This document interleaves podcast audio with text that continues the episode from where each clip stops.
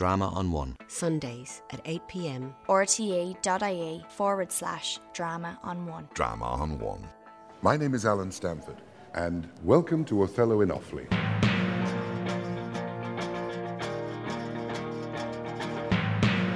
And this final sequence of the play will be read by Owen Griffin, Adam O'Donoghue, Andrew Maloney, and Keith Murphy, and Aoife Nolan, all from Tullamore College.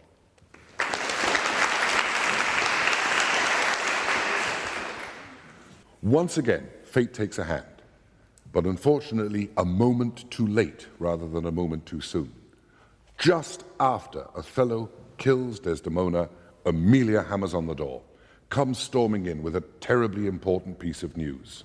Oh, my good lord, yonder's foul murder's done. What, now? But now, my lord, Cassio, my lord, has killed a young Venetian called Roderigo. Roderigo killed and Cassio killed. No, Cassio is not killed. Not Cassio killed. Then murder's out of tune, and sweet revenge grows harsh. And now, Shakespeare, with this absolute genius for dramatic form, is about to let the final truth trickle out. Emilia has arrived, she finds Desdemona dead, Othello admits to the killing, and he tells her why. But as he tells her, the truth, the real truth, the truth that we, the audience, know, slowly begins to trickle out. Cassio did top her. Thy husband knew it all. My husband, Thy husband. that she was false to wedlock. I with Cassio. Nay, had she been true, if heaven would make me such another world of one entire and perfect chrysolite, I'd not have sold her for it. My husband, Aye, 'twas he that told me first. An honest man he is, and hates the slime that sticks on filthy deeds. my husband. What needs this ignorance, woman? I say thy husband. O mistress, villainy hath made mocks with love. My husband say that she was false. He, woman, I say thy husband, dost understand the word. My friend, thy husband, honest, honest Iago. If he say so, may his pernicious soul rot half a grain a day. He lies to the heart. She was too fond of her most filthy bargain. And look again at the use of repetition. All the way through the play, Shakespeare has used this incredibly clever device to keep repeating a word, to make that word stick in the brain. And in the brain of Emilia, it sticks. Thy husband. And she can't believe it. It was thy husband who told me. My husband, thy husband, that she was false to wedlock. My husband said this. In the little interim that's there, Othello yet again restates his absolute love for Desdemona. Yes, he killed her. He killed her because she slept with Cassio. Had she been true, if heaven would make me such another world as one entire and perfect chrysolite, I'd not have sold her for it. If the entire world was made of a diamond and they offered it to me, I wouldn't have swapped Desdemona for that world. But because she was faithless, I killed her. And I killed her on the word of your husband. My husband, she still can't believe it. Emilia is standing there being told that her husband, the man she trusts, the man she adores, the man she'd do anything for, has caused all this. An honest man he is, says Othello, and hates the slime that sticks on filthy deeds. My husband, she repeats it again. What needs this iterance? I say thy husband. Shakespeare's almost using comedy technique. It's almost like a comedy scene, except it's about something so desperately serious. My husband said that she was false. He, woman, I say that, dost thou understand the word? I mean, Othello's now getting to the point of exasperation. He's extremely upset. He's just killed his wife. He can't believe that she can't take on this very simple concept. Your husband told me, thy husband, my friend, and that wonderful, wonderful wrap up. Honest, honest Iago. And slowly it clicks in her brain. If this is true, may his pernicious soul rot half a grain a day. And she turns on Othello.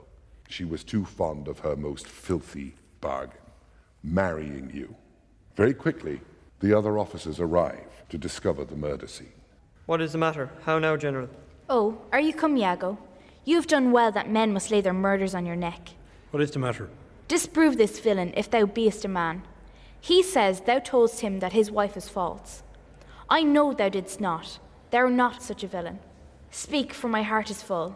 I told him what I thought, and told no more. But did you ever tell him she was false? I did. You told a lie, an odious, damned lie. Upon my soul, a lie, a wicked lie. She falls with Cassio. And there we have it again, the repetition. You told a lie, an odious, damned lie. Upon my soul, a lie, a wicked lie. And again, the single word being beaten into the brain, but this time it's being beaten into the brain of Othello and Iago. Villainy, villainy, villainy. I think upon it, I think, I smell it. Oh, villainy! I thought so then, I'll kill myself for grief. Oh, villainy, villainy. Villainy, villainy. Again, the word is repeated. Villainy, something is bad here. Somebody has done something wrong. And again, a word that we heard much earlier in the play is being brought back. I think upon it. That use of the word think implies immediately that ideas should be festering in the brain, but this time it's the truth that's festering rather than the lie. Othello, on the other hand, is still gazing upon the dead body of his wife. Oh, she was foul. Tis pitiful, but yet Iago knows that she with Cassio had the act of shame a thousand times committed. Cassio confessed it. A thousand times committed. They've only been there a few days. How could that be possible? Even if it were true, it wouldn't be possible. But Iago's festering of Othello's brain allows Othello to make these gross exaggerations. He now believes the worst. And she did gratify his amorous works with that recognizance and pledge of love which I first gave her. I saw it in his hand. It was a handkerchief, an antique token my father gave my mother. Oh, heaven, oh, heavenly powers. And at that moment, the truth finally clicks in Emilia's brain. It was the handkerchief, the handkerchief she gave Iago. Now she knows the truth, and Iago knows she knows the truth, and his reaction is Come, hold your peace. Twill out, twill out. I, peace? No, I will speak as liberal as the north. Let heaven and men and devils, let them all, all, all cry shame against me, yet I'll speak. And she will speak. She'll now tell what she knows. Again, the repetition. Let them all, all, all cry shame against me, I'll speak. It's all clear in her mind, and she's going to speak the truth. O thou dull Moor, that handkerchief thou speakst of, I found by fortune and did give my husband. He begged of me to steal it. She gave it Cassio? No, alas, I found it and did give it my husband. Filth, thou liest. By heaven, I do not. I do not, gentlemen. O murderous coxcomb, what should such a fool do with so good a woman? The truth is out, and it's Emilia who has seen it. And for that, Iago kills her. On the spot, stabs her. He now knows that all the pretense is gone. He now knows that the truth has escaped, and nothing he can do will pull it back again. He's lost the game. He played it brilliantly, but he lost it. But he still has some perverted victory, because out of the game he played, Desdemona is dead, and Othello is destroyed. As the room fills with all the characters of the play who are still left alive, Othello is left looking at his dead wife. Now, how dost thou look now, O ill starred wench, pale as thy smock? When we shall meet at Compt, this look of thine will hurl my soul from heaven, and fiends will snatch at it. He already sees that what he has done has condemned him to the hell he thought he was sending her to. My soul will be hurled from heaven, and fiends will snatch at it. He knows he's committed a sin. And it's not merely the murder of her, it was his doubt, it was his distrust, and the feeling of guilt is overwhelming. Cold, cold, my girl, even like thy chastity, O cursed slave. Whip me, ye devils, from the possession of this heavenly sight, blow me about in winds. Roast me in sulphur, wash me in steep down gulfs of liquid fire. O Desdemona, Desdemona, dead. He really does want to be punished. He actually actively wants to be punished. He feels such remorse. And again, repetition. Oh, Desdemona, Desdemona, dead. Where is this rash and most unfortunate man? That's he that was Othello. Here I am. Where is that viper? Bring the villain forth. I look down towards his feet, but that's a fable. If that thou beest the devil, I cannot kill thee. And with that, Othello tries to stab Iago. Wrench his sword from him. I bleed, sir, but not killed. I am not sorry neither. I'd have thee live, for in my sense 'tis happiness to die. O thou Othello, thou wert once so good, fallen in the practice of a damned slave, what shall be said to thee? Why, anything. An honourable murderer, if you will. For naught I did in hate, but all in honour. And that's true. He didn't do it because he hated her, he loved her. He did it because it was the honourable thing to do. He truly believed his wife was unfaithful. He truly believed he had to punish her. This wretch had part confessed his villainy. Did you and he consent in Cassio's death? Aye, Dear General, I never gave you cause. I do believe it, and I ask your pardon. Will you, I pray, demand that demi devil why he hath thus ensnared my soul and body? Demand me nothing. What you know, you know. From this time forth, I never will speak word. And it's almost Iago's satisfaction at this last moment when they say, okay, get him to confess, get him to tell the truth, get him to tell us why he did it. Iago's final satisfaction is, I'm not going to tell you. I'm not going to say a word. He will not justify himself. And no matter what they do, he said, that's it. I'm saying nothing. What, not to pray? Torments will up your lips. Well, thou dost best.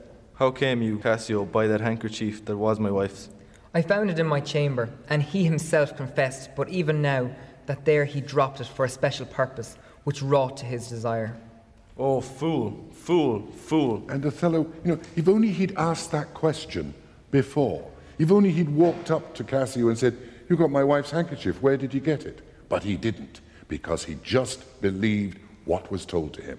Fool, fool, fool. Now, far, far too late, he realizes what a fool he's been. Here is a letter found in the pocket of the slain Roderigo, and he upbraids Iago that he made him brave me upon the watch, whereon it came that I was cast. Iago set him on. You must forsake this room and go with us. Your power and your command is taken off, and Cassio rules in Cyprus. For this slave, if there be any cunning cruelty that can torment him much and hold him long, it shall be his. You shall close prisoner arrest till the nature of your fault be known to the Venetian state. Come, bring him away. And in that, Lodovico, representing the state of Venice, is putting order back into it. He's sort of shutting down that period of chaos and saying, okay, this is what's going to happen. Now we have order, now we have discipline again. Now the reign of Iago is over. He says to Othello, You are under arrest. Your power and command is taken off. Cassio is now governor of Cyprus. As for this slave, Iago, and I find this line quite chilling if any cunning cruelty that can torment him much and hold him long, it shall be his. In other words, they are going to make him suffer before he dies. They are going to punish him very, very cruelly. But Othello has one last moment before the inevitable occurs, one last moment to express himself and his feelings. Soft you, a word or two before you go. I have done the state some service, and they know it. No more of that. I pray you, in your letters, when you shall these unlucky deeds relate, speak of me as I am, nothing extenuate, nor set down aught in malice. Then must you speak of one that loved not wisely but too well. Of one that loved not wisely but too well. He knows he wasn't a good husband. He knows that what he did was wrong, but he also knows that he loved not too well, but completely. Of one not easily jealous, but being wrought perplexed in the extreme. Of one whose hand, like the base Indian, threw a pearl away, richer than all his tribe. Of one whose subdued eyes, albeit unused to the melting mood, dropped tears as fast as the Arabian trees their medicinal gum. Set you down this, and say besides that in Aleppo once, where a malignant and turbaned Turk beat a Venetian and traduced the state, I took by the throat the circumcised dog and smote him thus. And in that moment, Othello finally finishes himself. Takes out a knife, stabs himself.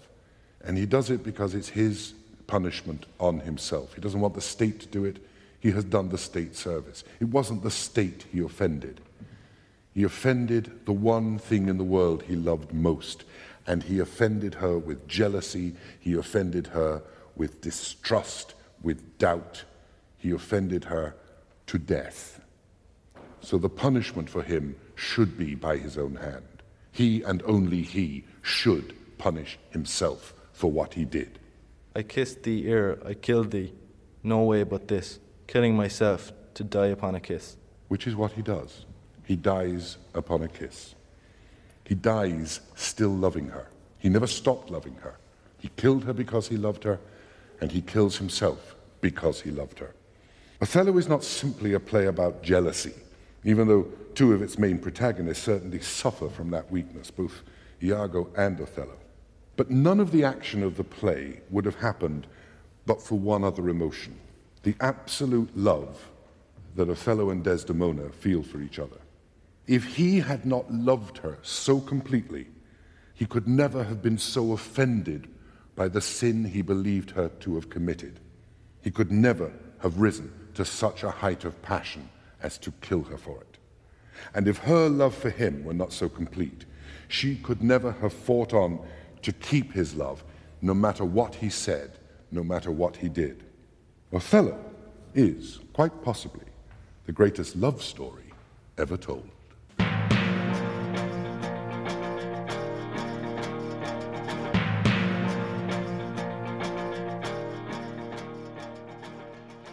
Drama on One. Sundays at 8 pm. rte.ie forward slash drama on one. Drama on One.